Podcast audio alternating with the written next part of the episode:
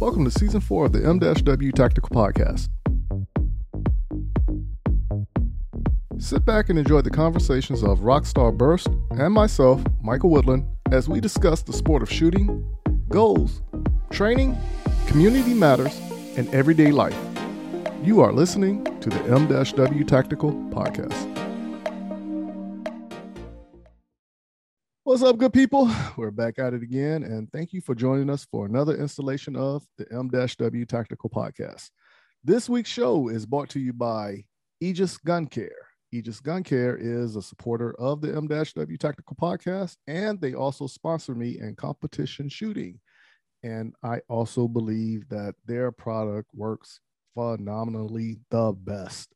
And I say that because all the carbon buildup that I have on my firearms this stuff takes it away with ease. There's no fighting, there's no second time scrubbing it down. One squirt, let it sit, brush it down, bam, rag is good. So I'm a firm believer in this stuff. So head on over to aegisguncare.com and check out what they have for all your firearm cleaning needs. Now, when I say that, they actually have everything in a pouch that you can attach to your bag, put in your car, leave on your workbench, however you want to do it. They got everything in one bag ready for you to go. So check them out, aegisguncare.com. As a matter of fact, look, look right here. Yep, the website right here. And go pay them a visit and tell them I sent you. Now, of course, remember once we hit 1,000 subscribers, we are doing a giveaway. Now, I had to run away from Rockstar today because she tried to take a pair of the sunglasses from Hunter HD Gold. So I was out of breath. I couldn't run no more, but she was trying, but I stopped her. So somebody will win those glasses from Hunter HD Gold once we hit a thousand, if I can happen to keep it away from Rockstar. But that's between you and Rockstar if you are the winner. So just remember that. If I don't have them, Rockstar got them. So you got to deal with her, not me. All right. So just please go ahead and hit that subscribe button. Give us a thumbs up, thumbs down, whatever you like. And then hit that bell so you can be notified however you want to be notified. And then also remember, if you're listening to the podcast on Spotify, they actually have it whereas you can watch the M-W Tactical Podcast also. Now, whatever streaming platform you listen to the show on, go ahead and hit that subscribe, follow, whichever button they have, so you will be notified when a new episode of the podcast comes out. Now, without further ado, y'all already know I give her a hard time because that is my job in life is to give Rockstar a hard time. Now, she gave me my cardio exercise today, but I don't know how far she was behind or how close she was, but I just know when I turned around, I didn't see nothing. So I was like, okay, I'm good. And then I went and got a Slurpee. So that's how that went down. But without further ado, bringing forth the co host of the M W Tactical Podcast, the lovely, the insatiable, the smart thinker, and person who always predicts what is happening next within the 2A community, the one, the only, Rockstar. What's going on there with you, Miss Rockstar? oh, you know, just surviving another day. Yeah, hey, we, we all gotta survive some type of way. Long as it ain't cold. That's all I can say. Long as it ain't cold. Today here in South Carolina, it was 70 degrees. So I'm happy. I am happy. yeah, a heat wave yesterday. It was almost 50 degrees. I think actually did top out at 50 degrees yesterday. Wow. Okay, winter months, 50 in your area, I can go for that, but that still sounds weird to me. Maybe it's just because I'm used to the East Coast and down south living, whereas 70 is normally the norm. you know what I'm saying? 60, you can still go outside with just a light long sleeve shirt on. you know, up north 50, that sounds drastic to me. Well, today it's 22. So, I mean, yesterday was like a heat wave. oh Whew, okay, I can I can relate and I can understand. So we're gonna go ahead and rock with that one like that. now, how was your week? How how was everything outside of the weather? How was your week? Uh, busy but good. Um, busy is good. Yeah, we can go. Yeah, Yeah, I've just been working on a lot of different projects, and um, I'm actually teaching a real estate course um, later today. So I'm looking forward to that. So I actually partnered with a couple gals here in the Milwaukee area, and um, two of them own an Airbnb where we're actually hosting this event, and then the other girl is a realtor. So we're getting together later. Um, we're bringing like snacks and some drinks and we'll be talking all things real estate from you know how to run a successful airbnb to what you should look for in a realtor and then i'll be covering the investment portion. So i have a course that's all about um, the four pillars of investing in real estate. So i'm looking forward to sharing some knowledge and uh, hopefully getting some additional female investors here in the southeast wisconsin area. Nice nice. Now are y'all going to do this more than one time? And if somebody wants to come and listen, or how are y'all presenting it? Where are you presenting it for future, not today, but you know, so for the future, if somebody wants to come, um, is there going to be like um, notification on Facebook or your social media or something like that? Yeah, we're probably going to go live later on either Instagram or Facebook for this particular event. And then, depending on how this one goes, the idea would be to keep connecting with other investors. And like, it's really cool that we're actually having it at the Airbnb property because I think it kind of shows people, hey, this is actually how you do this. This is an actual property that's making money and how, you know, how they kind of built it from the ground up. So ideally, we would rotate around to different properties and showcase what people are doing, whether that's Airbnbs or, um, you know, long-term rentals, which is kind of what I focus on, or single family home. There's so much you can do, or like people who just do flips. Like there's just a lot of different options in the real estate space. So mm-hmm. I when I lived in Minneapolis, I was part of a really cool and it was a young it's called the Millennial Investor Focus Group. And that's really all we did. We met once a month in various properties around the Twin Cities, and the person hosting it was actually in their property. And they would give a presentation basically of how they bought the place, kind of their vision for where they're going with it, um, how much it cash flows each month, what they spent in repairs. So really, I mean, some of the places we went in were had were stripped down to the studs, and we'd be having this presentation in a house that was completely vacant and you know exposed walls, and it was just really cool to see it kind of in the you know, the before stages. And then some of the properties that we went to, they were fully functioning. Sometimes they actually had tenants in the space who were gracious enough to like let us in and, and you know, show off the property. So in my mind, I would like to build something similar here because I really thought that was a valuable tool to just show people that they can do it. And they were, you know, people like my age or even younger. We had a lot of kids in their 20s who were like, yeah, I'm going to do this. I'm going to buy a property and I'm going to learn how to be an investor. So the idea, I guess, is sort of to continue to expand that knowledge and show people that it's not as scary and as daunting and as impossible to do as I think a lot of people think it is. I got a friend of mine who lives here in Columbia, South Carolina, and she was willing to show me the process of what it would take to, you know, put a house up on Airbnb. She showed me how to do everything, and the benefit for her is she has two houses, and the one house she lives in behind her house because it's an older house that's like downtown Columbia. It's a, a garage converted into a living quarters. Oh, cool.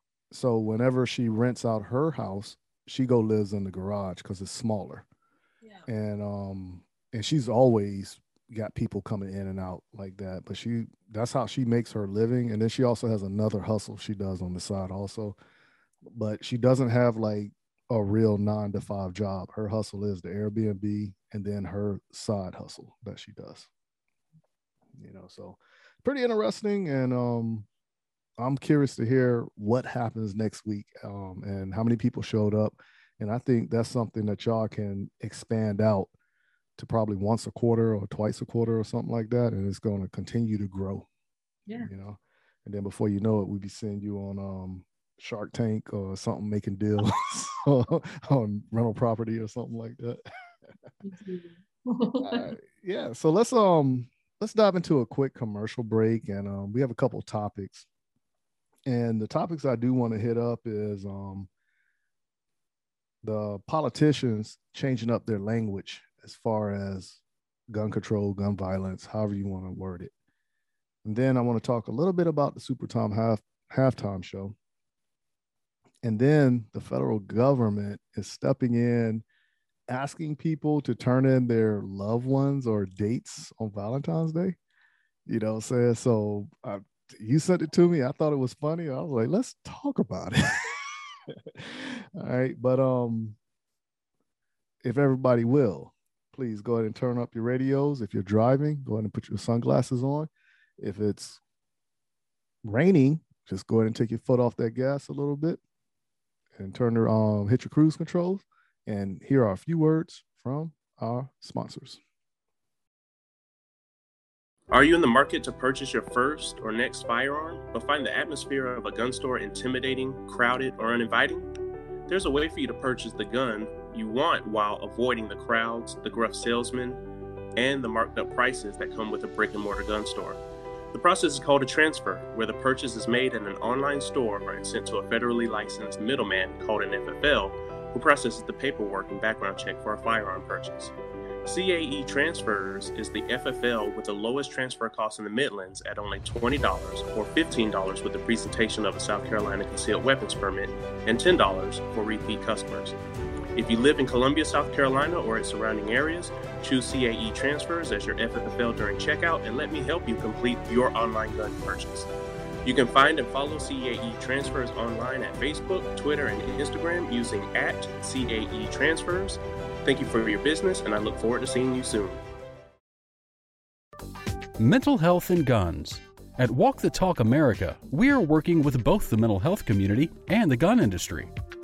Created by a gun industry veteran, Walk the Talk America seeks to raise awareness and create change through suicide prevention and firearm safety without legislation. We strive to eliminate the prejudice that firearms and mental health face. For more information and to support Walk the Talk America, please visit walkthetalkamerica.org. Hey everyone, John from Outdoor Dynamics here. We're a remanufacturer of ammunition based in Kannapolis, North Carolina. We make everything from 9mm 115 grain to specialized 40 Smith & Wesson. So if you have anything from an open gun to just a standard Glock 19, feel free to reach out to us at outdoordynamics.net or we're on Instagram and Facebook with Outdoor Dynamics. And we're always here for you. Happy to answer any questions you have. All right, good people. We're back at it again. And thank you for sitting through that commercial break. And as I always say, please pay those sponsors a visit and just let them know that you heard about them through the M-W Tactical Podcast. Now, before we go ahead and jump into the topics that we stated before the break that we were going to talk about, I wanted to say there was a listener who answered my call. I really didn't put the call out, but they was gracious enough to make it happen. And when I say make it happen, remember, was it a couple weeks ago we was talking about my favorite candy, and then next thing you know, I got hit up. Hey man, you need to come see me. What's up? Just come see me. Cool. Now, needless to say, I ended up getting six bags, but I already went through two. I have an intervention for you and your new habit. I, I don't need to be doing that right now. now, what I did say was I was going to eat one bag. So this was the first bag of the night when it was handed to me. I was so happy I just tore through a bag, not even 10 minutes. Then I said, okay, I was going to bring this bag onto the show and just munch on it, here, not all of it. And after I opened up the bag, I couldn't resist it, and there's only three left. Now, of course, if you're looking out looking at this on Spotify or YouTube, you'll see me holding up the bags of candy with the three gummies in it, with the milk bottom, because I found out that the front side of it says Milk Bear, and it's in German, but that says Milk Bear.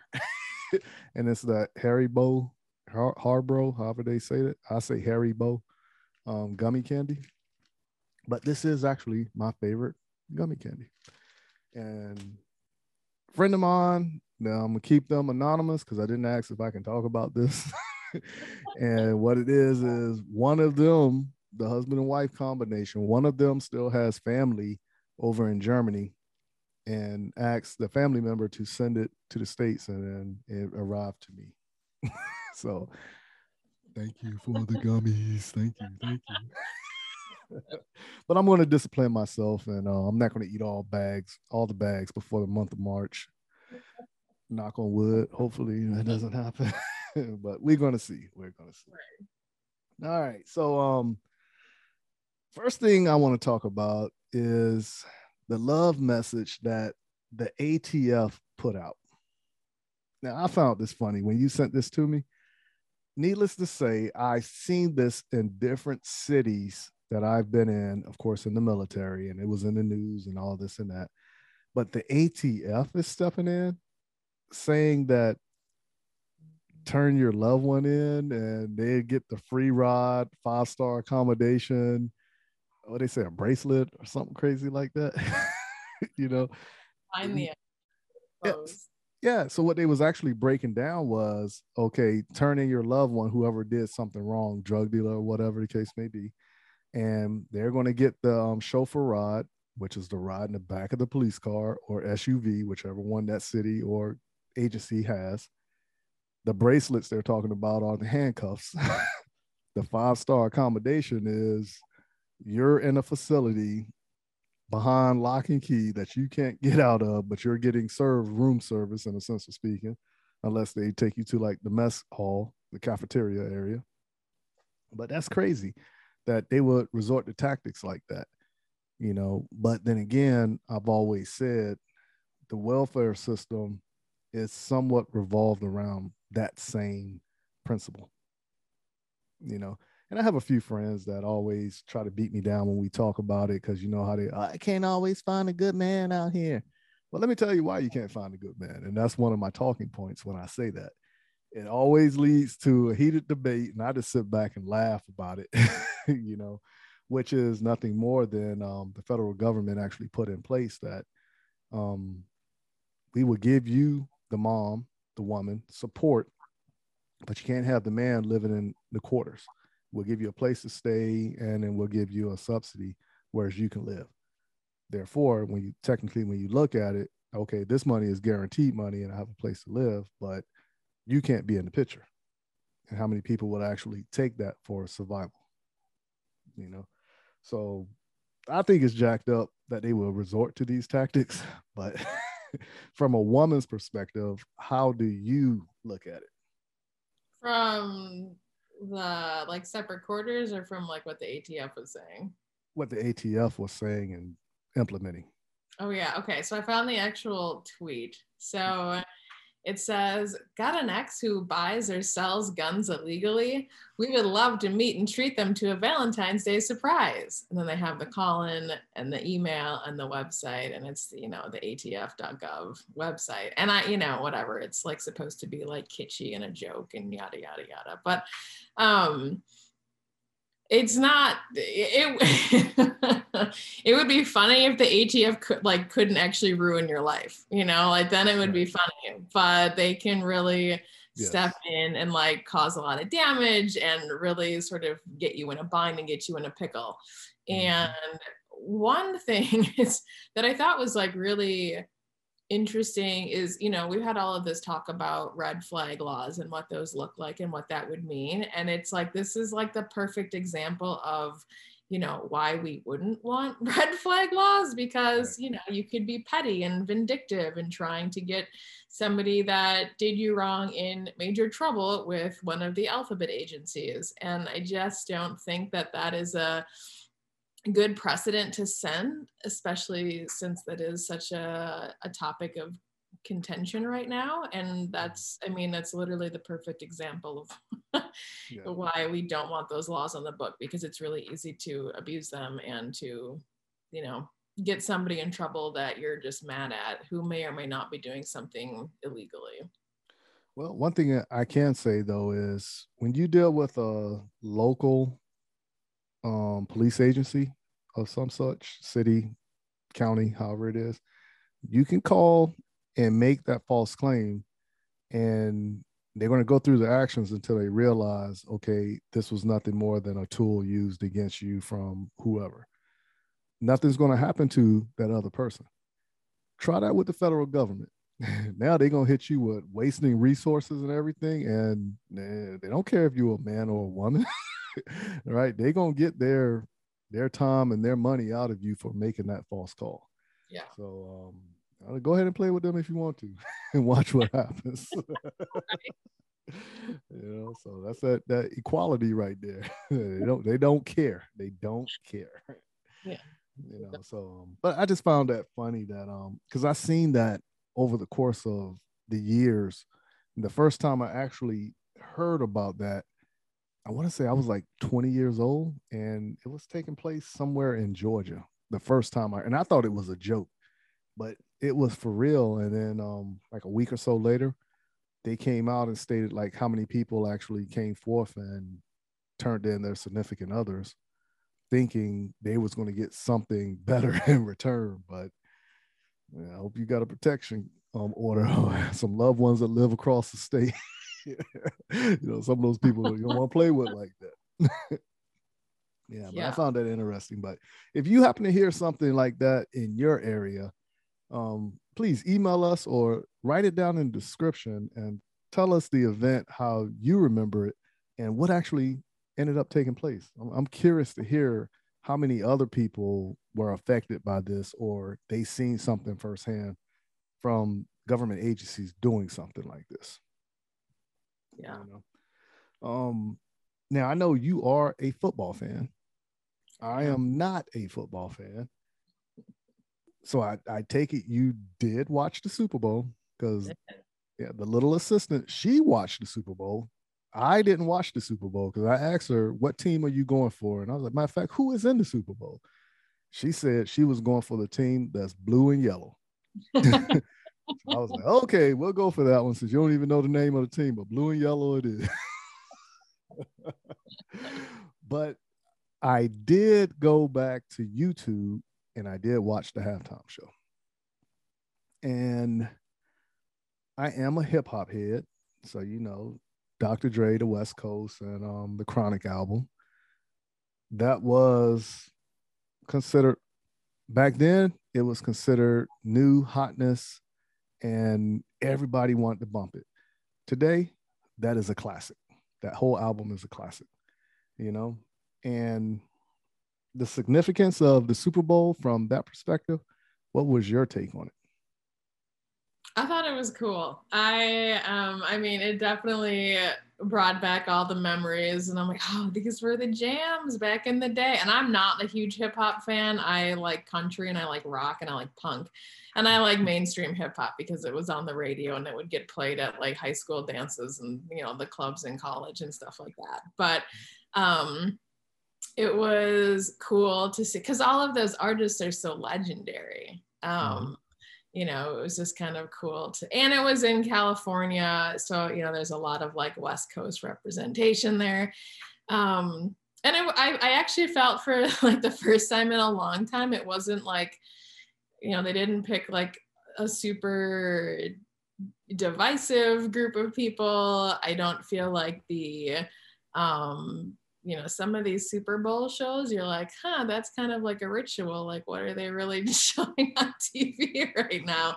And i didn't get that vibe at all and it was just a fun performance and um yeah i mean they definitely they they played to please the crowd um and they're you know just kind of like reading people's commentary afterwards.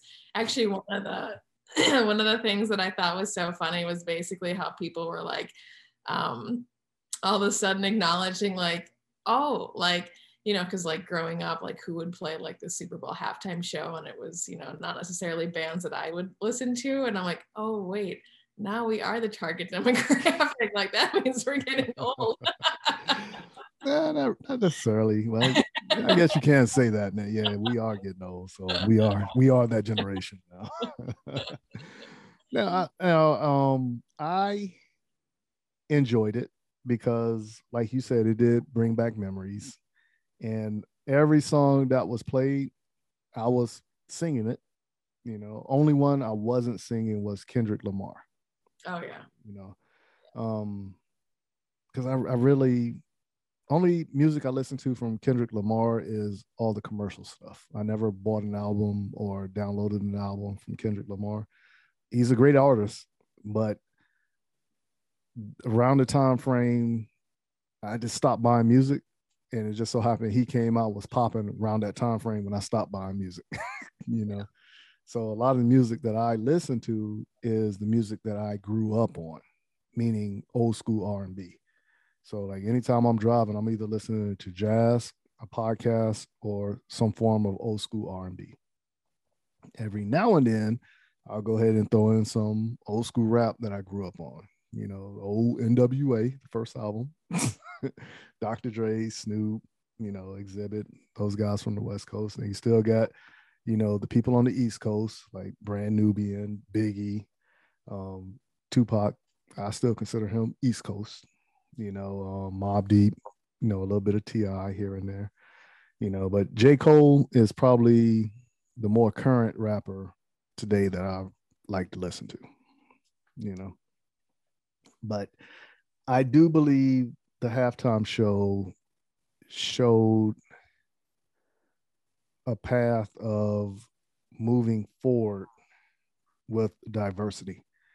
Now we just gotta pray the powers to be whatever happens on the backside of the NFL. Because, like I said, I don't follow the NFL, but whatever happens on the backside of the NFL, if that equality mixture, powder, whatever potion they have can actually spread through the NFL like it does the NBA, I think the whole corruption side of the NFL will probably disappear. And it will make the sport fun to watch again. You know, because I stopped watching it once you start getting millionaires crying about getting hit. Dude, that's your job. you know what I'm saying? I ain't, I ain't, I ain't sitting in front of a TV to watch you run off off the side. I'm paying to see you either get hit or you do something phenomenal. you know, but like I said, I le- legitly stopped watching football years ago. Every now and then, I mean, I can still watch it and follow the game, but I couldn't watch it and tell you who was the players. You know, basketball is a different story you know, I, I still. Not the opposite. I don't watch basketball. I hate basketball. I think it's really? oh, like it's just. I don't think it's a good example for people. I, I, literally like after Michael Jordan left, I I didn't care. Like I'm like no, I, I didn't. I was never a big Kobe fan. I don't like LeBron. I think he's a terrible human. He's not smart. I could just go. I could write a book on everything that I don't like about LeBron James. Like, oh wow. Um and i i mean it was really cool obviously this year because the bucks won and it was like really cool to like i was at the i wasn't at the game but i was in the deer district like watching the championship game and like that was really cool but i am just not i don't like the nba i don't like what it stands for. I'm not i just i'm not a fan. I'm not i'm not a mm. fan. Like it's not my jam. And then like baseball is fun, but it's like there's so I make basketball too, but there's like there's so many games. Like, you know, you've got so many things to like. I'm like, it doesn't even matter till the playoffs. Like the all-star break is like so far. baseball, I legitly fall asleep every time I try to watch baseball. Hold on. Nothing against the sport. Um, when I was younger, my brother played baseball yeah. Um, I never played baseball. I played football and basketball. Those are only two sports I played in. But um, basketball was my jam. Now, one thing I do like about basketball, and all sports have the same principle because it's a team event, right? right? And then um, it's just everybody's working together as one unit for the ultimate goal of winning. Yeah. And I just think the camaraderie with basketball is a little bit more greater than it is with any other sport. Now, each sport has its own definition of its pinnacle, but for me, the teamwork aspect with basketball, running down the court, and now um, how you read somebody, body language, and like you can make eye contact, and that eye contact can mean so many different things in the sport of basketball, unlike baseball, you know. Um, football is a, like I said once again is it's not the same. You know, it's not comparing um, apples to oranges, but I'm just saying the camaraderie and the aspect of teamwork.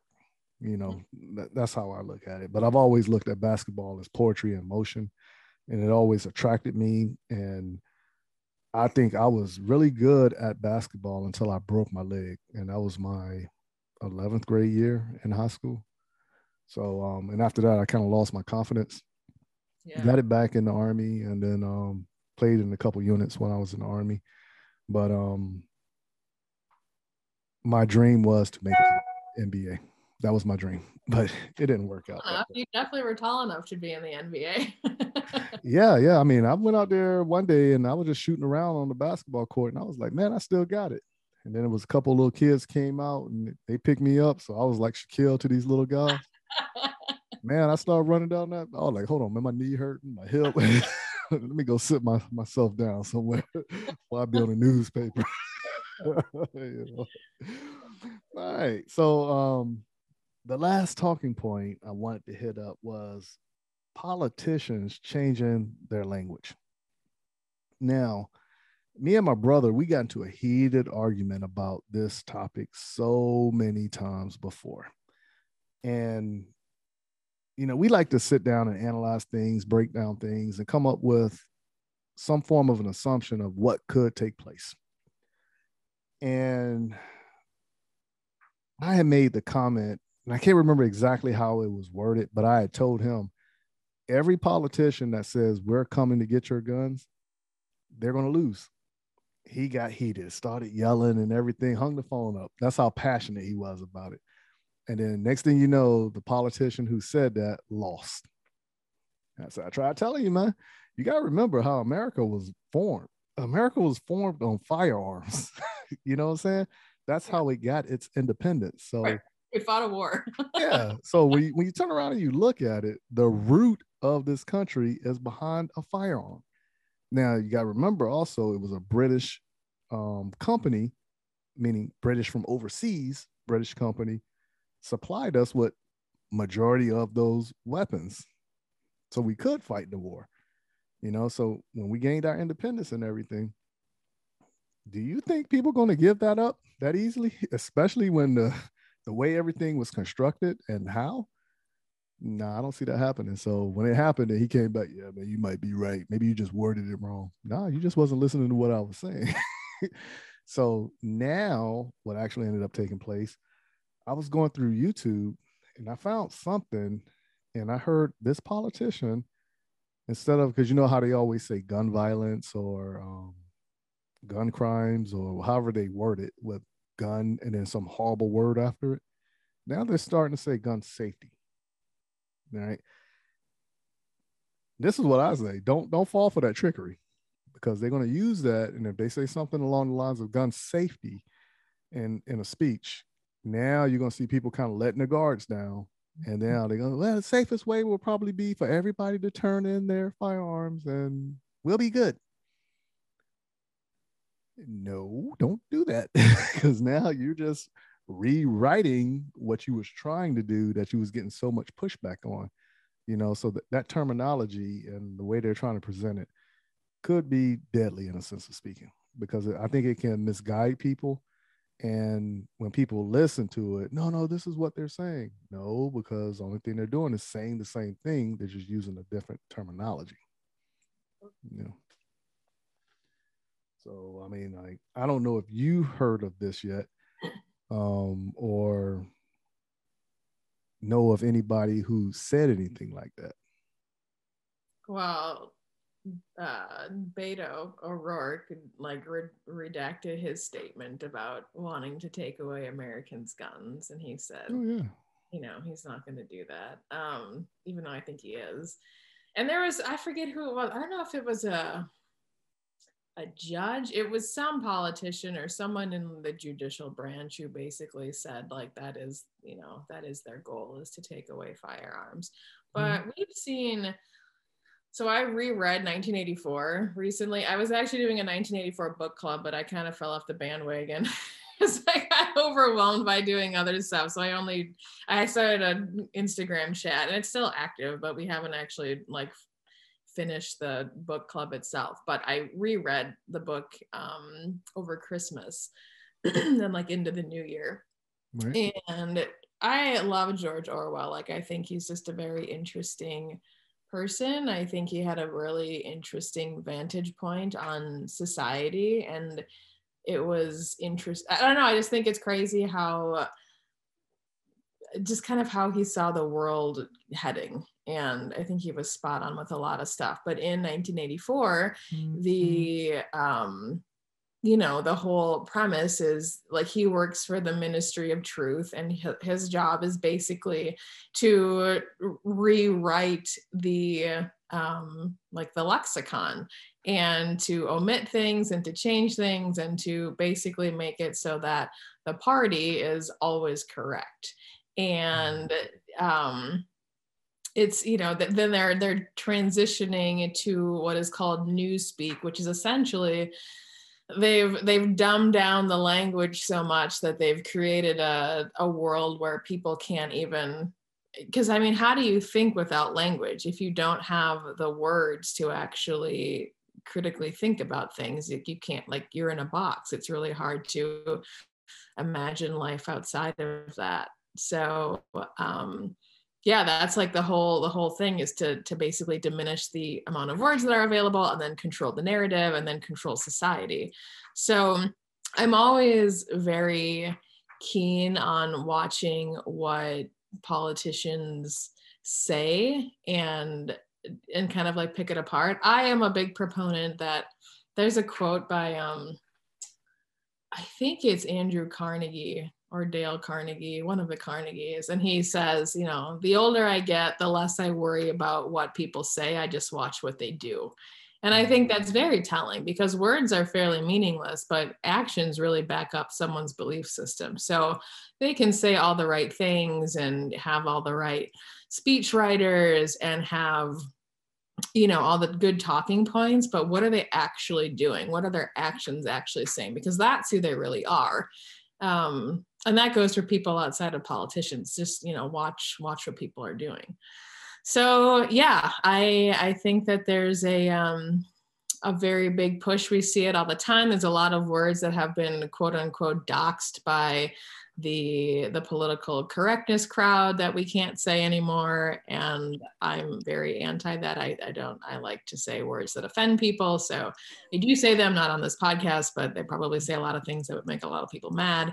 And um yeah i just think that there's a there's a very big push on controlling what words people can say and shaming them for not using the right words and shaming them for not thinking the right things. Um you know all these like thought crimes right? So yeah it's uh we're in a really kind of precarious place in society because there is this very big push for changing words as well as um, kind of manipulating what people really think. So like now like you know taking your guns away has been replaced with words like gun safety. And everything's been mm-hmm. about safety. Since 2020 everything's about safety and saving mm-hmm. lives and stay home to save lives and we're all in this together. And I, I mean i do marketing for a living. So i mean you want to talk about like brainwashing and like catchy slogans? It's like why do you get the stupid mcdonald's jingle stuck in your head right? It's like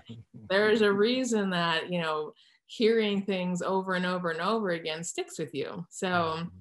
yeah, it's very powerful and it's very uh I guess manipulative in a lot of ways and it's very easy to exploit people through through language.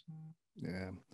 Now, everything you just said kind of backs up why they stopped teaching cursive in school because I'm a firm believer that if they stop teaching cursive in school, now you can't read the Constitution because that's written in cursive. you know, and some of the other laws, you know, and just dumbing down society. And that's almost the way, well, not almost, that is the way it's going because this generation of kids don't even go to school. And do they even teach you how to do taxes in school anymore? Balance a checkbook? Do they still have woodshop and home economics? you know, like the business classes at least you know so yeah I, I can already tell you like um some of the cutback programs i remember like at one point in time you could drive through any city on any street you'll see about two or three basketball courts you won't see that no more you know the cutbacks and what's the reason? You know, so dumbing down on society. Um, could that be a fraction of the new world order that everybody keeps talking about? But hmm, something to think about. But I just sent you that link also about um that politician without saying names online, but everybody else is interested about um what we're talking about, that politician who said whatever. I will put that link in the description as well so you can actually watch it and chime in on your talking points on it as well. Yeah. There's actually a book that I've been trying to buy, but it's really expensive because it's out of print. Mm. And um, it's called The Deliberate Dumbing Down of America, a chronological paper ta- paper trail. And it is literally like tactics and things that they have used to dumb down the populace over the years with you know quote unquote receipts as to hmm. what they're doing and how they're doing it um, i'll probably buy it in the near-ish future but it's a couple hundred bucks but it's oh, wow. really good and it's uh yeah i mean i'm very intrigued to to hear you know hear about it i've seen a couple excerpts and i'm like this is crazy you know they We're got that movie on um, it's like happening they got this series on netflix and it talks about um, how to take over a nation or something like that. Okay. And then when you watch it, they they go through like three of the six techniques, but through those three or six techniques, they already talked about four different nations. But if you pay attention and you put it together, you'd be like, oh, okay, I, I see what's going on. And it's a tactic that pretty much starts war and then overthrows the government. And uh, I was like, oh my goodness. Now they leave out some of the stuff, like if you actually like really dig into it, but majority of the juice is there that kind of yeah. leads down that rabbit hole. So yeah, there's a song by um, Tom MacDonald, who's like a hip hop artist. I think he's Canadian. Um, but he has this really good song called Brainwashed that I like. Mm-hmm. And he talks about all of the, in the song, it's like, you know all the divisive tactics that they use to basically split apart the country mm-hmm. yeah there's, there's plenty of it going around so i think last week's show was one of those topics. Because like i said if you can keep the people divided the people who are in charge can do whatever they want to do as long as the people come together now the people in charge have to listen to the people because we voted them in. Right. You know what i'm saying? So that's how that goes. So um let's go ahead and jump into another quick commercial break. And we have somebody that we're going to bring in through or bring into for the interview section. So we haven't done an interview in a long time. So um well actually we did. We did one like what the week before last? Yeah, yeah. We had um Danny. Danny, on. yeah. But it's been so because at one point in time I was doing interviews every week. so now I don't do one every week. It seemed like, hey, that was like an eternity ago. but this week we're gonna go ahead and dive into another interview. And well, you'll hear who it is, and I'll give the introduction when we come back after the commercial break. So if everybody will, please take this moment, go ahead and top off your drinks, utilize the restrooms, and then come on back, lay the seat back, and open up the blinds a little bit. And here are a few words from our sponsors.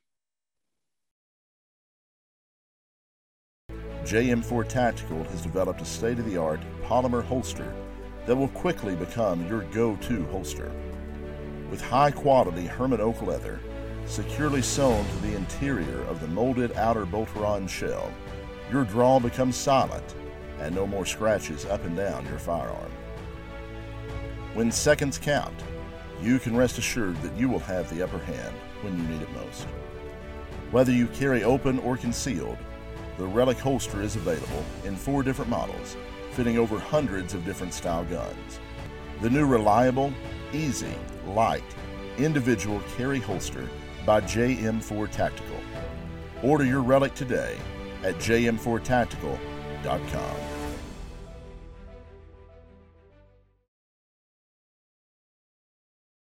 Hey, this is Brian Conley at Hunters HD Gold. If you've never tried Hunters HD Gold, then I challenge you to find me at a match next year. Go to the website under scheduled events, find out where I'm going to be. Come meet me in person and demo a pair for yourself. Find out why shooters across the United States are changing the Hunters HD Gold to get 43% more light to their eyes, better contrast, eyes that are not fatigued at the end of the day based on the, the colors that we use, and find out the real meaning of why they change so you don't have to. So check us out on our website, huntershdgold.com, and I look forward to seeing you at the range soon.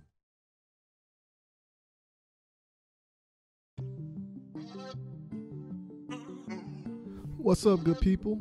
Thank you for taking the time and listening to the M-W Tactical Podcast. Please go visit the M-W Tactical store at www.m-wtactical.com forward slash store and help support our efforts by purchasing a shirt or two. If you haven't done so, go follow us on Instagram and Facebook by searching for M-W Tactical. All right, good people. We're back at it again. And thank you for sitting through that commercial break. Now, a few weeks ago, we had somebody on the show. And of course, you always heard me say her name wrong. Now, of course, I was doing it on purpose, but that's just how I am. I like to make mem- memories out of silly moments. So that's just me. Don't fault me. Don't shoot the messenger, but let's laugh with me and roll with the punches. All right. So, this young lady that I met a couple years ago. When I first met her, she intrigued me off of some of the things she was saying. And of course, in the gun industry, the gun culture, however you want to word it, at the event we were at, which was the train and learn event, I had to ask like three or four different people, who is she? What does she do? right. And then of course, you know, when you start asking questions, people looking at you sideways and some people saying like different things. So I was just like, okay, I'll find out myself. And then I ended up getting her um, Instagram handle, went on the Instagram page, started trolling through her pages, didn't write her. I just started going through it. And I was like, oh, okay, I like what she says. I like what she's about. Bam. Right. Started communicating with her. So I want to go ahead and introduce everyone to Jara who I called Jariah in the previous episode. but I want to bring forth Jara and introduce everyone to Jara because me personally, she's a phenomenal person.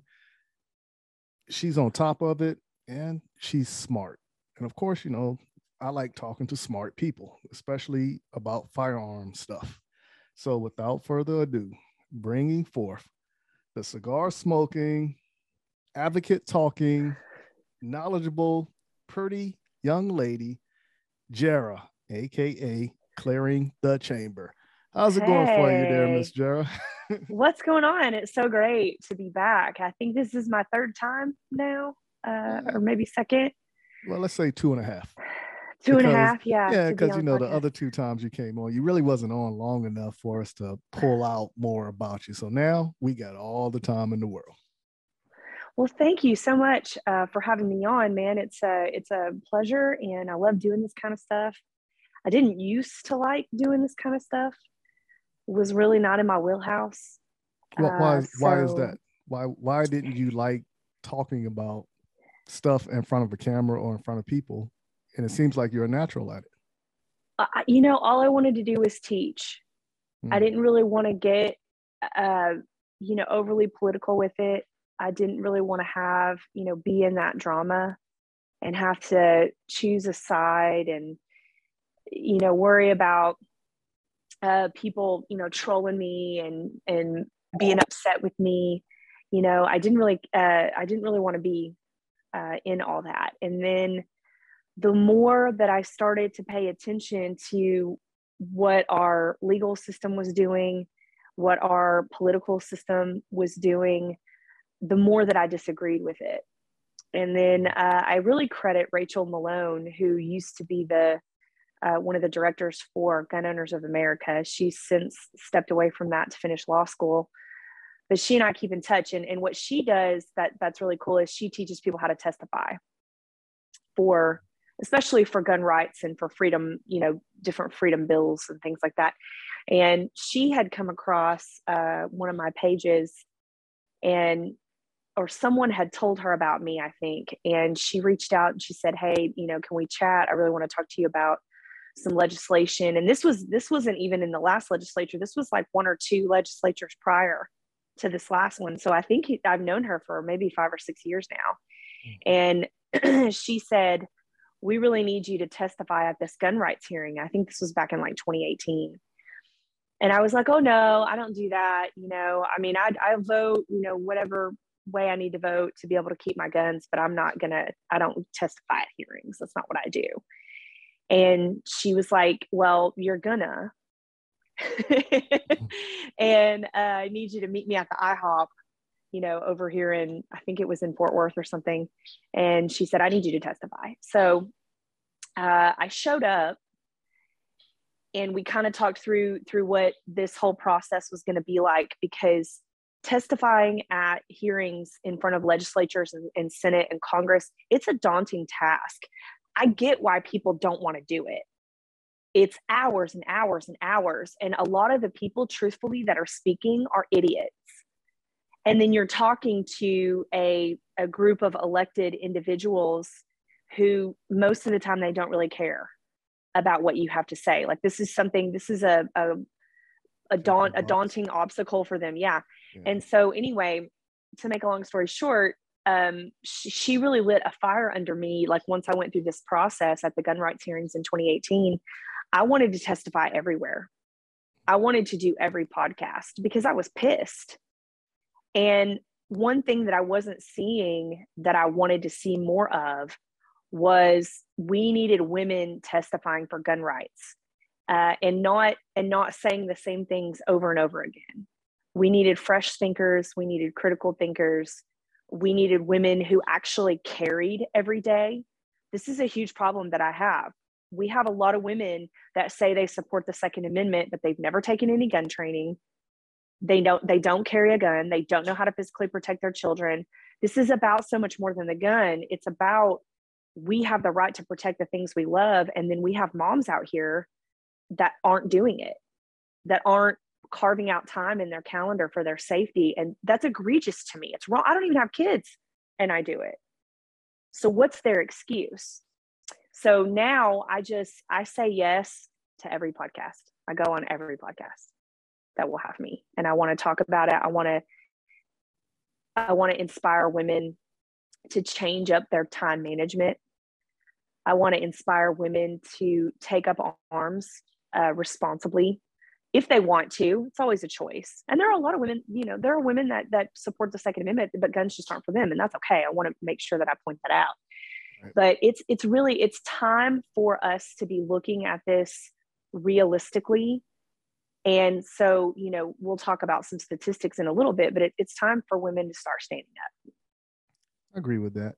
Now do you think a lot of people not necessarily just women always says somebody else is going to handle it and I just want to do this? Yes. I think that I was that person mm-hmm. for a while. Now, I think. Now, why do you say that?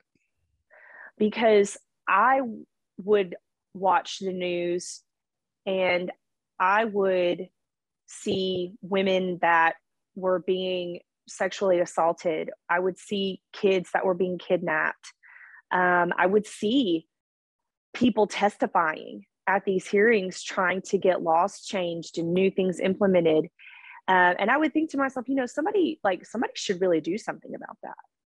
Somebody should really say something about that. Or I would hear somebody say something silly on the news about guns and what they do. And I'd go, that's not true. Somebody needs to tell them that's not true. And then it just dawned on me one day that that somebody, the somebody is me.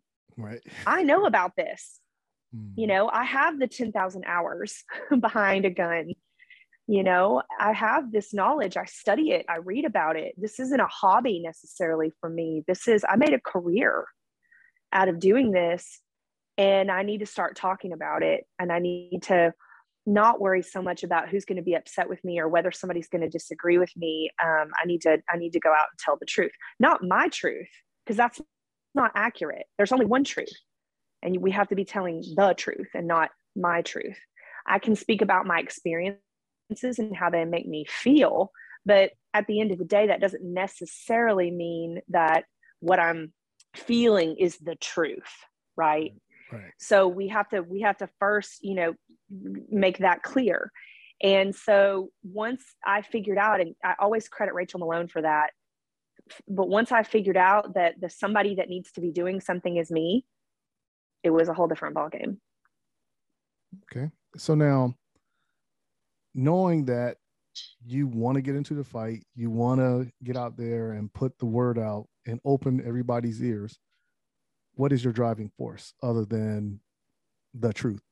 What is what is Jara's driving force to do what she does day in and day out?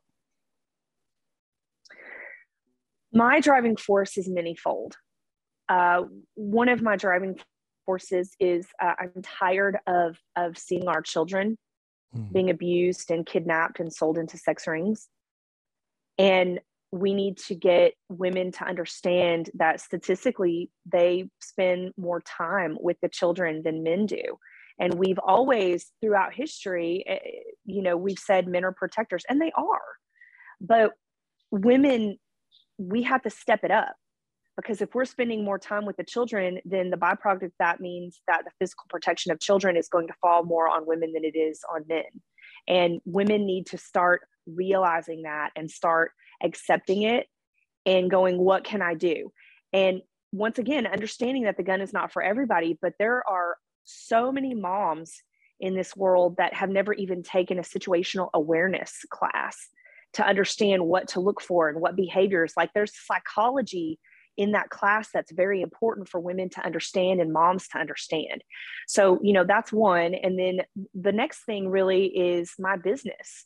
Um, you know, I have other businesses now that we'll talk about later, but for a very long time, guns were my income and my livelihood. And the more political strain that we put on that, the harder it is for people to protect themselves and the harder it is for people like me to make money.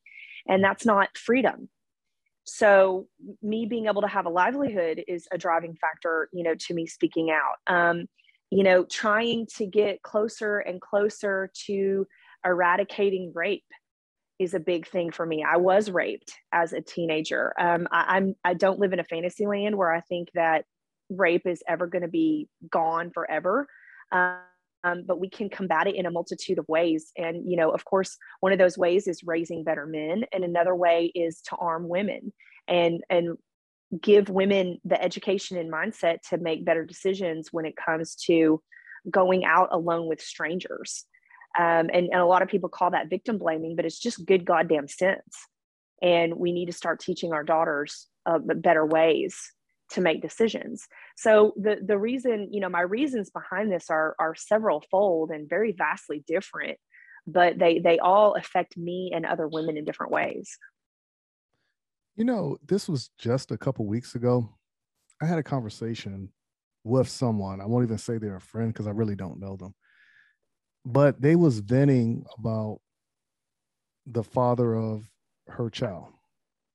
You know, and I made a valid I think I made a valid point, which was the reason why the father is probably not in the child's life is because you probably raped him in court and he doesn't have the financial means to be there, which he might be working two or three jobs. But at the same time, when you turn around and you look at it, as long as he's there, you know, be appreciative of that, you know. But I'm also a firm believer that the courts need to change the way the proceedings for um, child custody court is for fathers, mothers, and the kids. You know, and I think um, that that forum should be not so much a tug of war of about finances, but let's start making it more about time. Because if you keep saying it's for the better interest of the child, right? Regardless if I'm working at McDonald's or in a Fortune 500 company, that the current situation is based off of income and not so much time, which takes away from the child, which, in my opinion, look at what you have in society today. Respect is gone. You know, kids are just, you know, not being properly educated. And I think education should start at home as well.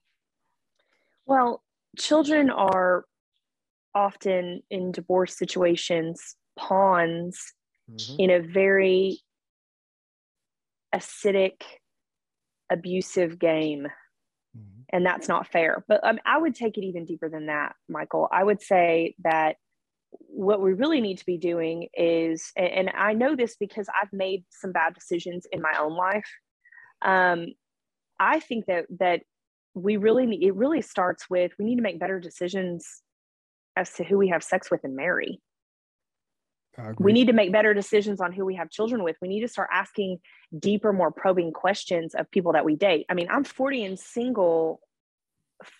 If we wanted to know why, we'd have to take it by the half decade because some of it was my own bad decision making, and a lot of it was I was asking the pointed questions to people that wanted to date me, and I wasn't getting the answer that I wanted. So I think that if we were a little more thoughtful, you know, from the beginning, foundationally, with who we're dating, who we're having sex with, who we're getting married to, who we're having kids with. I think that it would it would solve a lot of those problems. But I am uh, I do believe in fathers' rights. I think that fathers get hosed a lot uh, in divorce proceedings or with custody battles, and that really needs to end too and we're seeing uh, at least i am i'm kind of seeing a rise in uh, you know attorneys that are marketing themselves for fathers rights and uh, fathers that are getting custody of their children because some of these moms don't need to have custody of their kids i mean some of these moms are evil right and mm-hmm. and dads are too and so i just feel like when we when we look at problems like that we really need to look at you know well what's foundationally wrong and not just when it gets to the point of the custody battle I'm with you on that. Um, and like I said, I think that should be a think tank, and you need both sides of the aisle to sit down and talk about it. You know, people, not lawmakers, and come to a real resolution and put it into effect.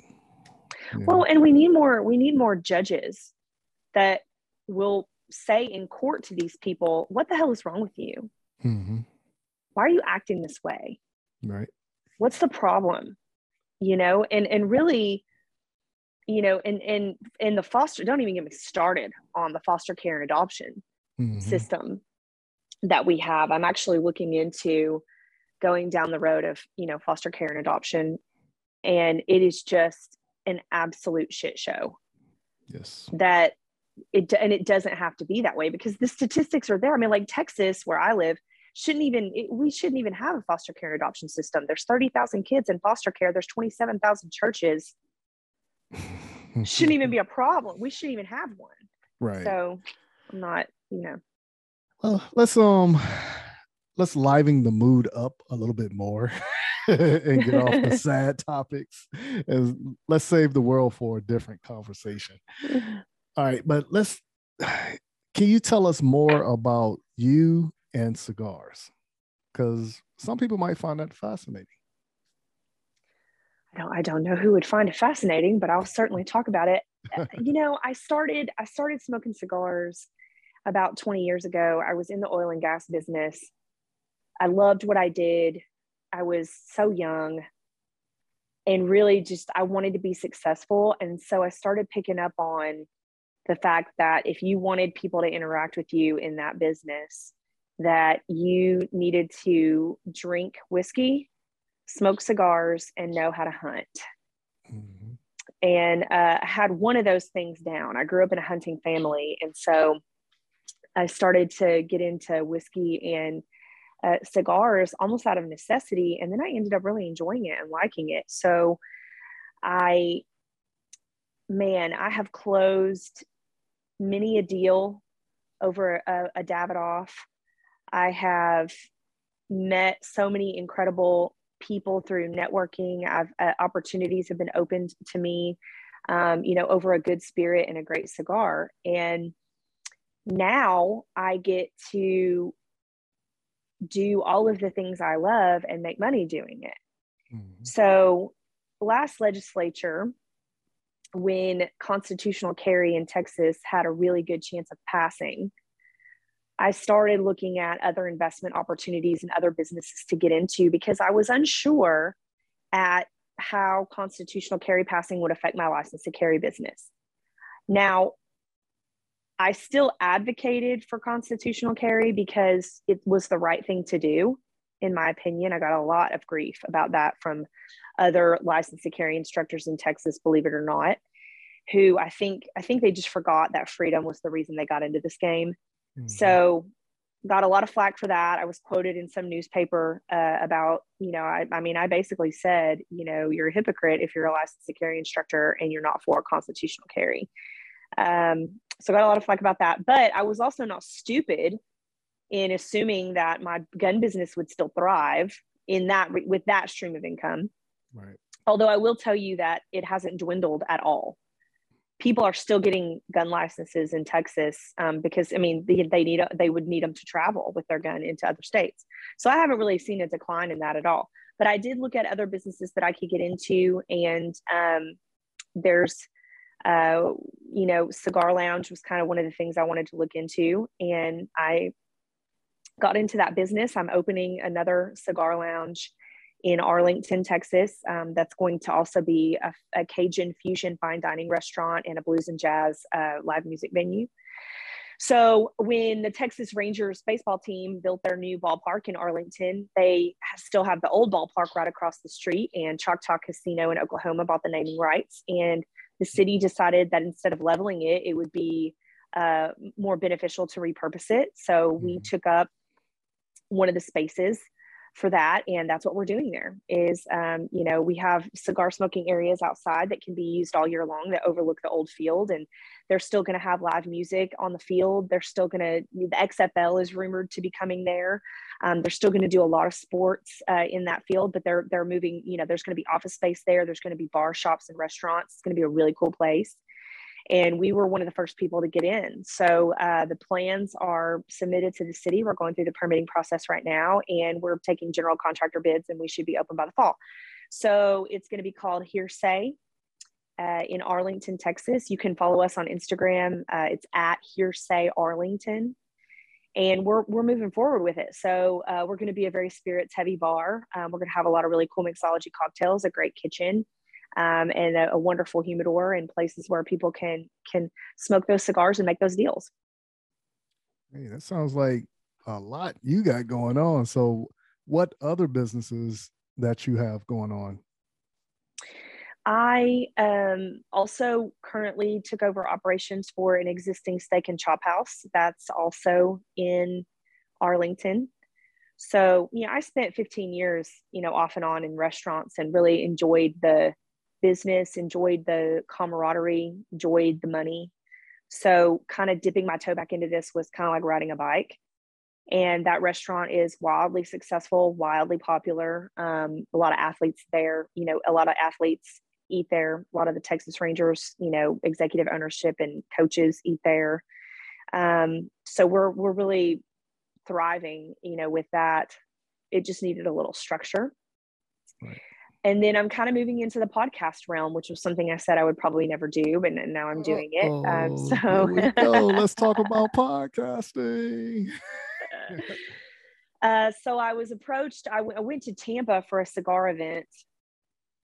Uh, took the mayor of Arlington, who is one of the investors in this cigar lounge project that we're doing, took him with me and we uh, david blanco is an amazing human and if you're not following him you need to follow blanco cigars uh, on facebook and on instagram and he had a herf uh, which is a cigar smokers event out in tampa where his shop and offices are and uh, we flew out there and i wanted to introduce jim to him because the city of arlington is actually breaking ground on a medal of honor museum in march and it should be done in about i think a year year and a half um, and Jim, the mayor of Arlington, was a former Marine, and David Blanco, who took over Blanco Cigars, his family is Cuban and they've been in the cigar business since the 1800s. But David himself was uh, in the military, did a lot of really cool stuff in the military. So I wanted them to meet, um, and we wanted to take his Above and Beyond Edition cigar, which is marketed to first responders and military, people, we wanted to bring that to the groundbreaking of the Medal of Honor Museum. And we wanted people to be able to kind of smoke there and kind of make it a really cool cigar smokers event too. So while I was out there, I met the guys who do the Great Lakes Smoke Show podcast, and we got along immediately. I mean, these people are like my crazy Italian uncles. You know, I'm Italian, they're Italian. And mm. they had literally before the week before they met me, they had had a conversation uh, with a female that they're very close to. I think it's one of their sister in laws. And she was like, You need a woman on your podcast. You know, it's a great podcast, but there's so many more women that are smoking cigars now that you almost need that perspective and need that sort of point of view. And they agreed. And so they were actually kind of on the hunt to add a female addition to their podcast. And we got along so well in Tampa. When I got back to Texas, they asked me if I would do it once a month. And I said, totally yes. So uh, once a month on Tuesday night, I am on the Great Lakes Smoke Show podcast, and you can find us on YouTube and Twitch, and you know every every venue that you can think of, we're we're on there. And then um, Kenny Lee, who is um, guy that I met, he actually used to be one of my bar regulars when I was a bartender in my early 20s. I was over at Cowboys Red River over in Dallas, and he would come and dance every Thursday night. And uh, we were really really good friends. And then you know we lost touch for a few years we were always connected on social media but i hadn't spoken to him in a while. And i discovered that he and his twin brother were actually the people who started all of the big boat rallies like all the republican boat rallies and, and car rallies out here uh, during the sort of trump election cycle. Hmm. and um, I had no idea about that. And then I didn't know that Kenny bought patriottv.live. And so he reached out to me about three weeks ago and was like, I want you to absolutely 100% do a podcast on our channel. So I had to take a minute and think about it. And I think I, I think I'm leaning toward doing it. So I now I can, you know, I say what I want to say anyway. So I might as well just do it on my own show. there you got it. You have it right there. I, uh, I'll put it like this: If you need a co-host, you know, you got my phone number and my email, so I'm there yeah, for you. absolutely. I, I think I would look at that. I would look at having a co-host. I mean, I don't really want to just talk by myself, and I almost, I almost want to think of it as I want to put together almost like the View, mm-hmm. but like Gun Girls, right? You know, and I want to have different perspectives on it. Like I want to have a, a mom on the show. I want to have another woman who's a different race and ethnicity. Mm-hmm. Um, you know, that you don't really see shooting a lot, like an Asian woman. You know, we, we got to get more Asians shooting.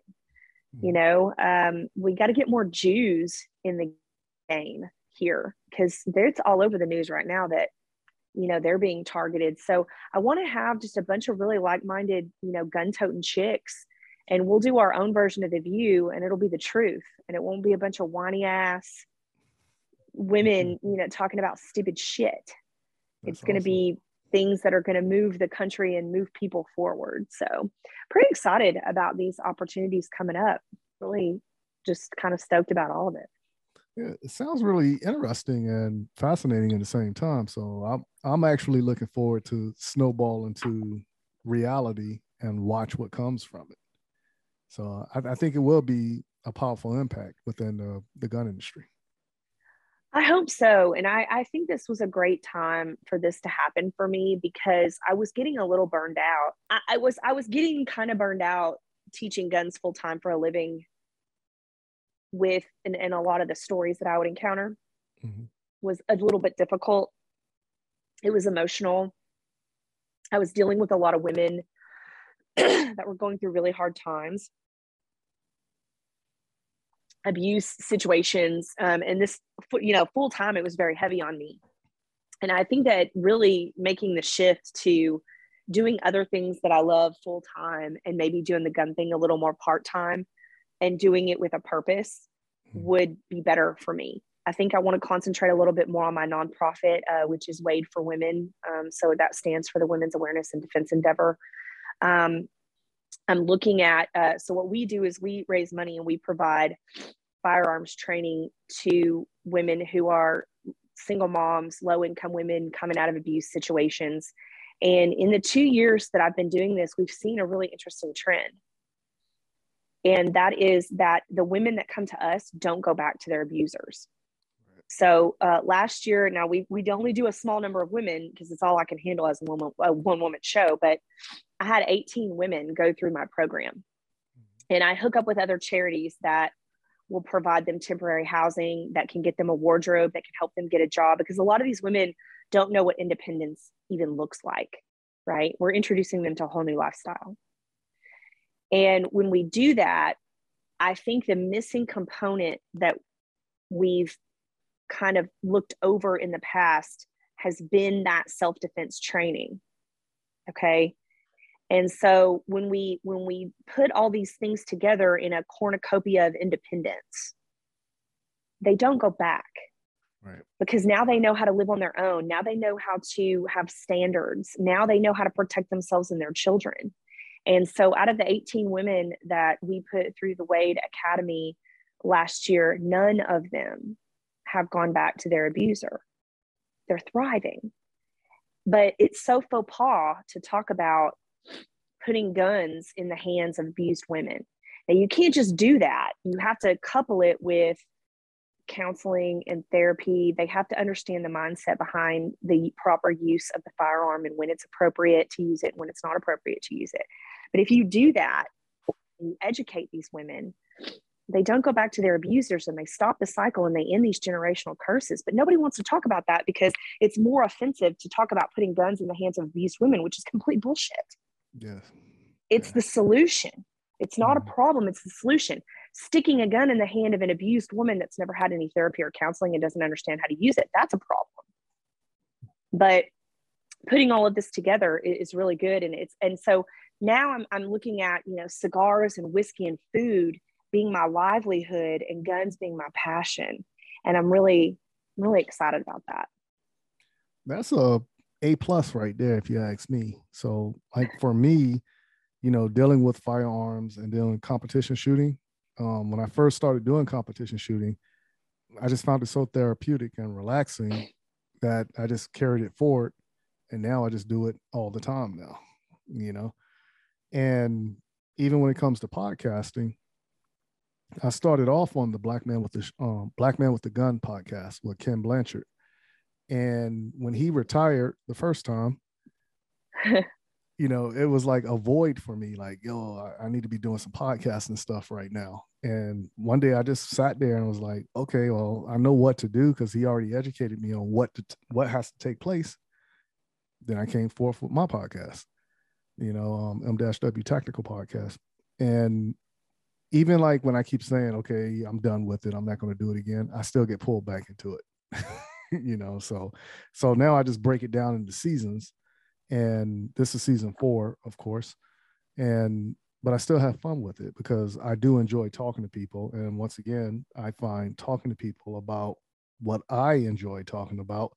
The political stuff, this is all new to me. So I'm like kind of reaching right now with this season, you know, talking all the politics and all but I still find it therapeutic though, you know, and just the education aspect of it, of talking with people who are more knowledgeable about what's going on behind the scenes in DC and, you know, your local area. It's our livelihoods in a sense of speaking. You know? Well, the political side, especially of, of firearms, has really gotten out of hand. Uh, and I'm starting I'm starting to get really irritated by that. I'm starting Mhm. to get angry. Um, I'm starting to call people out, I'm starting to get in trouble for it, and I don't care. Um, we need to, you know, this is, and I think that what I'm about to say is going to be highly controversial. Again, I don't care we need to start normalizing telling people what we would kill them for and it not be a problem because it's it's the truth it's reality okay? But it's so offensive to people especially people that don't have guns or don't care to train guns or who think guns are bad. It really just you know gun grabbers and anti-gun people.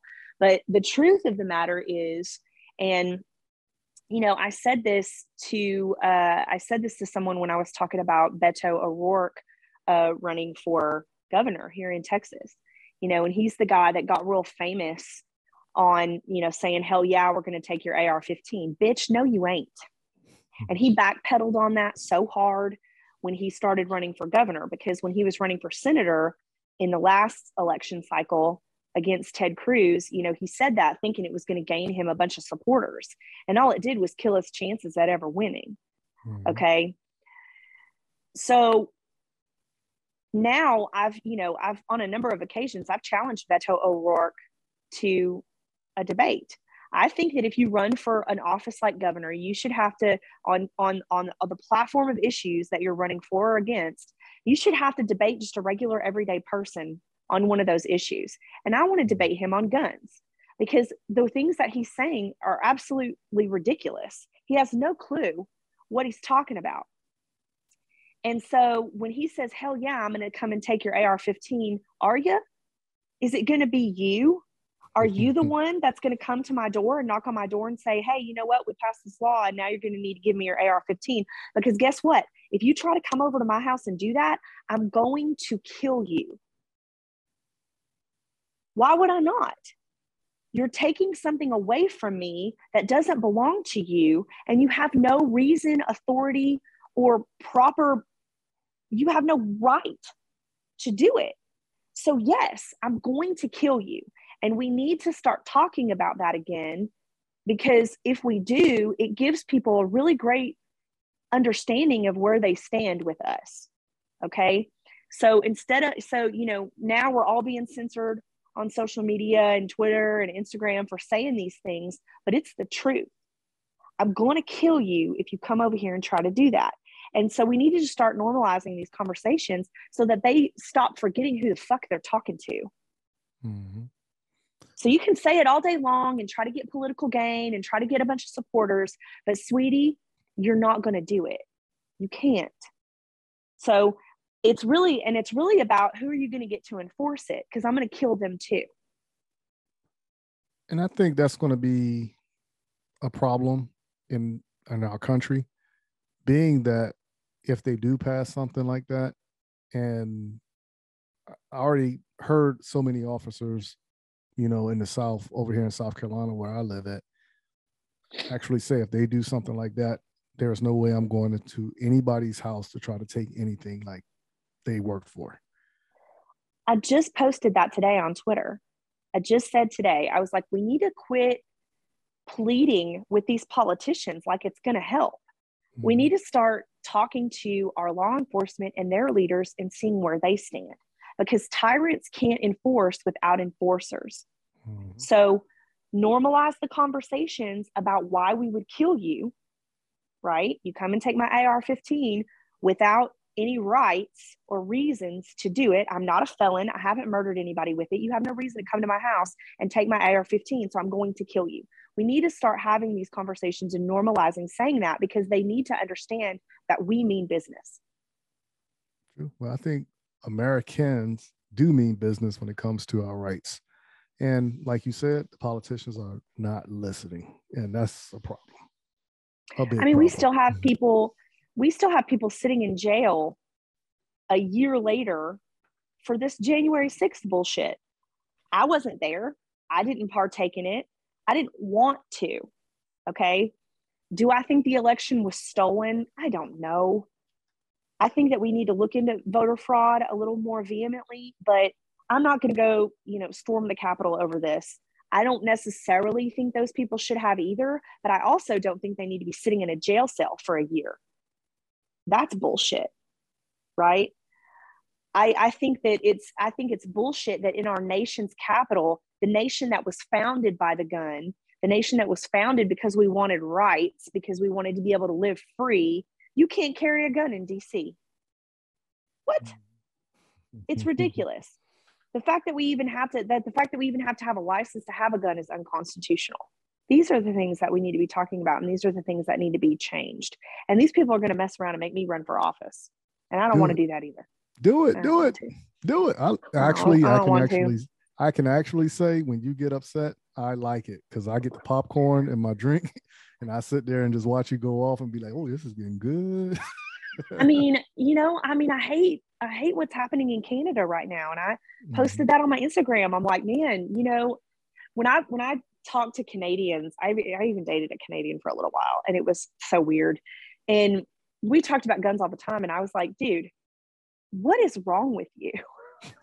like, where does this mindset come from? Like, you really mm. think that you don't have a right to self defense? And it's so, so hard to carry a gun in Canada. The laws are so backwards on self defense in Canada. And now, you know, it took this COVID pandemic to make a lot of Canadians realize that they really need to get their shit together when it comes to fighting for their rights. And so now, you know, they're being trampled on in the street by horse cops. They got police officers breaking into their trucks and dragging them out of their trucks and arresting them for peaceful protesting. And now I'm going, do you get it now? Do you mm-hmm. see it now? Because the only people who who don't want you to have these rights are people who need to control you. We've been saying it forever. Yeah. And now you're starting to get it. And Canadians have been giving us a lot of shit about our Second Amendment rights and how vehemently we protect it for a long time. And now I hope that they see that they need to start fighting for their own version of the Second Amendment and never let that shit go, mm-hmm. ever. Right. Let's go ahead and move forward. And um, this ses- um, segment of the show, I like to call it quick fire. So, whatever your criteria is for the questions being asked, it's whatever you come up with right? And i might ask you why just to get a better understanding of your decision. All okay. Right. you ready? I'm ready. All right first question. Loyalty or respect? Respect. Okay so why you say respect? Because i have respect for people who are not loyal to my way of thinking Okay. And I, I think it's it's very important that we respect each other even though we may not think the same, right? I mean, there's a lot of people that I disagree with that I have a tremendous amount of respect for because even though we may not agree on a certain topic, they do continue to live their life with integrity. And I respect that. Okay, that's fair enough. Handgun or AR? Handgun. Okay, so what's your favorite handgun? or what is your handgun of choice? You know, I have several different ones that I carry pretty often. Um, and the reason I say that is not really, there's not a right or wrong answer there. It's just I'm better with a handgun. so that's going to be my, my go to situation. Now, are really, you better? Really, are you better with a handgun or just feel more comfortable with a handgun? I think I think I just spend more time with handguns. Right? So maybe ask me that in a in a future podcast and see if my answer changes. Yes i will. Trust me i will. But i do you know but i do enjoy the more compact nature and being able to take them more places. Mm-hmm. uh, but i also you know i love i love a good ar uh, right now i carry a sig 365 um, a glock 43x and a, a sig 238 probably the most um, but Canik has sponsored the PDN tour for us this year. So I'm getting two Canik models in um, nice. to be able to try this year. So, you know, I think that's just, uh, you know, my favorites are ever evolving. There you go. That's it right there. Uh, full size or compact? I dig a compact model just because I, you know, I'm a smaller woman. So it's easier for me to carry a compact model. Sometimes they're more difficult to shoot, so they require a lot more practice. But if you ask me, ease of shooting, I would go full. But mm-hmm. if, if it was, it had to be something that I could, I could use and carry on me every day, I'd go compact. Okay. Tactical training or competition? Uh, tactical for me, I'm more of, of the everyday life. I did competition uh, for a while. I really enjoyed it. I think there's a lot of really good skill sets that come out of competition shooting. It's very fun. Um, I'm actually going to shoot in the governor's 20 this year, which is a military competition, uh, shooting competition between all the military branches. Mm-hmm. So really dig competition shooting, but um, I I very very much enjoy tactical shooting a lot more. Okay, um, one in the chamber or not? Always in the chamber.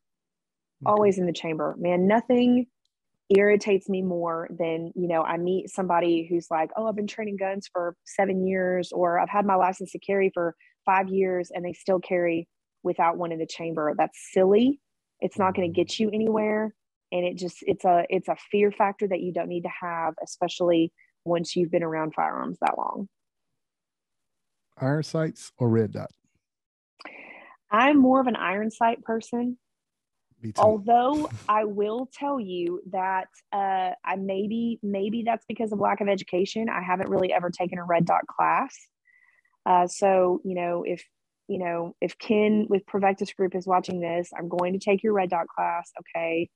But I, I just feel like I feel more comfortable in a, a with a grosser, uh, you know, sight instead of a finer sight, uh, just because that's what I've been shooting for, you know, since I was 12. Right. so I just, I think, I feel like I'm better. So um, any gun I get, um, and this is actually a really good um, piece of advice for a lot of gun owners out there. Um, any gun I buy automatically gets night sights put on it because you never know when you're going to have to shoot that gun in the dark uh, or in a, a, lower light situation. Um, and so it just really behooves you to have um, a night sight situation on all that, on all those guns. Now I'm like you. I'm big on. To, I'm big on iron sights, and uh, I did tell Ken I was going to link up with him when I put a red dot on the Combat Master that I got and also my buddy in Charlotte named Gil, who owns Fortitude Consulting. He actually talked me into coming through his course also. So I'm going to do that to refine that same training all over again. So I think we're on the same path with that. So I'm my only familiar um only thing I'm familiar with with red dots is what I learned when I was in the military. That was it. And it, the knowledge then wasn't as vast as it is now. Well, and if it if it fails you, you got to go right back to the iron sights anyway. And Correct. and you know also if you if you if it's mounted too close to the ejector port, it's going to get dirty. Mm-hmm. Um, it can it can get a lot of you know different lint and and you know things on it if you are carrying it every day. I mean, there's a lot of factors with a red dot that I don't really like. But um, I've shot red dots before and I enjoy them and they're fun. I just don't know that it's something I want on my everyday carry. Right. right. Over the ear protection or in the ear? So I, man, that's tough. Um, I use it. I use in the ear more, um, you know, because I'm a chicken. If I'm having a good hair day, you know, I want it to stay that right. way. Mm-hmm. But I do think that there is a really good. Well, now they have a lot of inner inner ear protection that's electronic. Right. Um, so that's that's good too. But I've had the you know the regular old you know ones that were formed to your ear that Sheena Snow would make me. Mm-hmm. Um, but I have over the ear protection that's electronic, and um, I always use that for new students that come uh, to to train with me because I want them to be able to hear me on the range so that they don't make a a mistake that could hurt them. So, you know, I'm a big proponent for electronic, you know, over the ear, um, electronic ear pro for new students that are coming to train with me so they can hear me, but I, I use inner ear more. Okay. Open carry or concealed carry? Concealed all day. Kydex? I haven't open. Yeah, I haven't open carried a day in my life um, unless I was doing law enforcement stuff. Um, so I like I have a security license, Mm-hmm. Um, so we we go and supplement law enforcement um, on certain contracts. Right. Um, so I have to I have to open carry, but generally no, I don't. Okay. Kydex holster or leather holster? Kydex. Flashlight on the firearm or no light? I don't have a flashlight on my firearm. So I'm going to say no flashlight. I mean, I see the I see the application for it. It's just not something that I have. Gotcha. Shot show or NRA? Shot show. I think the NRA has become a bureaucratic mess. I'm not a fan. Um, you know, I'm not necessarily a fan of Shot Show either all the time, but it's better than NRA. Okay. Um, would you rather be a student or instructor? Oh man, that's a tough one. I love being a student. Um, you know, I man, I love in, instructing too, but I think I enjoy being a student more. I like learning more. Mm-hmm. Um, sometimes being an instructor is there's not there's never a con, honestly, to being a student. Right. Um, you know, being an instructor carries a lot of weight. I think um you have to be a better student before you can be a good instructor. That's one of the things I've always believed. Boy, don't get me started on this. All right. So I go for it. Go for it. I want to hear it. I want to hear it. Um, I am very critical of instructors mm-hmm. because I have seen so many who don't have the number of hours behind the gun that they need to have in order to be an effective teacher. Mm-hmm. A lot of instructors lack the ability to articulate an idea in many different ways. You have to understand that you're going to encounter students who are on all different spectrums of education and ability to be able to intake information. So the truth of the matter is that sometimes you got to dumb it down for people and sometimes you have to raise it up. And the idea this idea of I went and took a bit class in a pistol instructor course and it was like a two day thing and now I'm a, an instructor or a teacher. You're not though. Mm-hmm. And so the first time that someone challenges you, you're going to look dumb. Right you know, I was a student for a long time before I ever became an instructor and started teaching classes by myself. You know, I was always either teaching with someone else, which I think is a great plan. I mean, this whole idea of, you know, in, in, interning, you know, as an instructor and maybe teaching certain segments of something that you're really good before you take over the whole class by yourself, you got to do that. Right. Um, especially if you're teaching things that are legal, um, meaning meaning law, like gun law, because if you're not a lawyer, and a lot of lawyers don't even understand gun law. I mean, there's all different kinds of, you know, a lawyer isn't just a lawyer as a lawyer, you know. Mm-hmm. There's different kinds of law. And so I'm, I'm very critical of instructors. I'm very critical of people who um, will present themselves as instructors when they're not. And it, there's a lot of weight that comes with that. And I will call you out. If I take your class and I think you suck at it, I'm going to tell you. Mm-hmm. Because we have to we have to and you have to think you have to be able to take that constructive criticism because what a lot of people will do is they'll go and take classes they'll pay attention they'll memorize things and then they just all they're doing is taking people's money and regurgitating someone else's thought and they mm-hmm. don't understand how to live it out um, or explain it in a different way when someone doesn't understand. And then they resort to these tactics of, well, you just need to do what I tell you and you just need to listen to me. No, a lot of people that are getting into this game want to know the why behind you teaching it this way. And you have to be able to explain it so that they understand. I totally agree. I totally agree with it. All right. Indoor range or outdoor range? I much prefer shooting outdoor than indoor. Mm-hmm. Okay rain or extreme hot? As far as like shooting or just in general? Whatever your criteria is. Oh, rain all day. I hate being hot. all right. Speed or accuracy?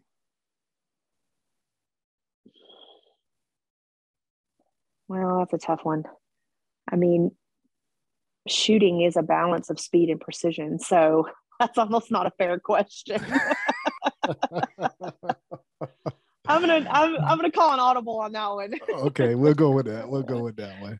All right, last question. Jesse Harrison or Julie Golob? I love Julie. I don't I don't hate Jesse at all. I just think that Julie is the epitome of what women in the gun industry should be. Correct. Um, she's she's fair and loved and um, you know, I think that she is very sophisticated in how she might um, deal with controversy, much more than me. She has so much more couth than mm-hmm. I do, and I think that we could all take a page out of her book. Yeah, I totally agree. I totally. I, I enjoy talking with her every time I do talk with her. very good person. Very good person. Well, I do thank you for coming on to the show and talking about the adventures that you have coming forward and I want to actually speak with you again when the ball really starts snowballing a little bit bigger with some of the things you have going forward. You know? Well, I would love to do that too. Um, I actually have you on the list. I made a list of, of kind of people in the gun industry that I want to invite out to our grand opening. Um, so our place is literally within walking distance of a really nice hotel. Um, it, actually, like three or four different hotels um, with different budget options. So mm-hmm. I'd love to get people in to, uh, you know, kind of see the place, eat. Um, we've got a couple private rooms um, within the facility or within the the restaurant. So I think that what I'm going to do is just kind of see how many people say yes, and maybe just reserve one of those private rooms for us to have dinner um, for grand opening and um, be able to kind of just reconnect and and you know show you guys what I've been doing. Hey, like I say, just let me know when I will be there. I'm all yes, about I would it. love but, to do that. I would love to do that. Yeah, like I said, I will support you 100% because since day one, I've been a fan and I just love your drive. so well, thank you. Thank you so much. I, I love you too. Love what you're doing. Um, you know, love, uh, you know, you, I think you normally have a co-host on the show. Rockstar. Yeah. Rockstar. Mm-hmm. So, um, love what she's doing. Very proud of her and a lot of the other women that are coming into the industry. You know, I'm, I've really, I think that's one of the things that I really loved about that, uh, the train and learn event is I get to connect most of the time uh, with women who are coming into the industry with really, with really amazing purpose right. and not just about promoting themselves or taking, you know, pictures of themselves, you know, half naked with an AR. Like there's purpose behind what they're doing and they're really learning um, how to make an impact in this industry and in this country. And I'm really proud of them and love them. Um, so um, she's she's one of them. And uh, i love it when she like when she kind of reposts something that i'll put out there and kind of puts her own spin on it because she's just so funny right. you know and i just like really dig her style. So mm-hmm. um, yeah keep keep rocking with her man. She's awesome. Oh yeah. Like i said she's a fun person. Um, i always joke with her just because she always having a bad day so you got to make her smile. And after she starts smiling, no more bad day. And that's it. And she's just a good person, also. But I like circling myself around good people, though. You know, that's well, and she, she and I connect through football too because we're both Green Bay fans. So oh, we, we're like, yeah. She's the one that let me know that Aaron Rodgers is single now. So now I gotta now I gotta go try to give me a husband. Uh oh, there you got it. Go chase him now. You got leather skin. You yeah. got leather skin, right? I need you yeah, to sign this. You know, that's, that's, where it's gonna start, it, right? little, that's why I always be carrying a sharpie with me. I never know who I'm gonna run into. You know. that's it. Well, you know, my claim to fame is that um, Jennifer Lopez told me I had beautiful eyes. You should have smashed her up immediately. you should have well, kidnapped her ass and took her home. well, it went like this. Um, I was in the military, of course, and I was stationed at Fort Stewart, and this is the time frame when she was with Ben Affleck. And um, the ben, first time. The first time, correct. And she, um, Ben Affleck had a he had a mansion in Georgia, on one of those islands out there in Georgia, like close to Tybee Island. And it was a group of my buddies, and we rode our motorcycles up to Best Buy. And they had walked in, closed the store down, of course. And I'm sitting there looking because you know what I did in the military, you can tell when a perimeter is being set, like, oh hell, what what just what's taking place in here? right. So I'm not trying to look obvious or everything. So I was like, all right, if the threat's up there, it should be good. We should be good back here. And we was over in the CD section, and um, before you knew it, she was standing right next to me. And when I looked, I literally did a double take, like, whoa. like, and um, I was kind of I was starstruck. I ain't going I was fanboying out. I was fanboying out, but I was trying to keep my cool at the same time you know. And then um, we sat there and we was talking, and it was about her CD, um, whichever CD it was at that time, because I had it in my hand. And she said, "You're gonna buy it?" And I said, "Well, actually, I bought it twice because I bought it the first time. Somebody stole it, and I bought it the second time. you know, and um, and you know, we just started talking about music, and then Ben Affleck walked up behind her, like kind of gave her a hug behind, and you know, I kind of looked down, and like, "Man, get your hands off of her." you know, love my chick. yeah. And then um, and then she was like, Well, you know, I was just sitting right here talking to Mr. And then when she pointed at me, I was like, Oh, Mike, how's it going for you? And I said, I'm a fan of yours also. And then um, when I went to go shake his hand, and when I was leaning back, she just kind of looked and kind of turned her head sideways and was like, You have some beautiful eyes. And I was like, Well, thank you. All right. And then he was like, All right, honey, let's go. We got to get out of here. We got to go wherever they had to go next. Then they walked off. And right there. he there, ruined it for you. He just yeah, ruined it. My heart melted, and I was like, "Okay, mm I'm, I'm, gonna get you. I'm gonna get you again. Just wait." I love it. Yeah, so that's how that went down for me. All right, but like I said, um, I do want to thank you for coming on to the M-W Tactical Podcast, and you know you are welcome to come back anytime. So if you just want to voice your opinion about something or let the world know that you're running for office, hit me up. We'll get you on the show and we'll let you do your thing. yes, sir. Why well, it's been a pleasure, and I look forward to the next time. So there you have it. And just like always, keep your head on a swivel, but most importantly, keep shooting, keep practicing, and have fun. Y'all take care now.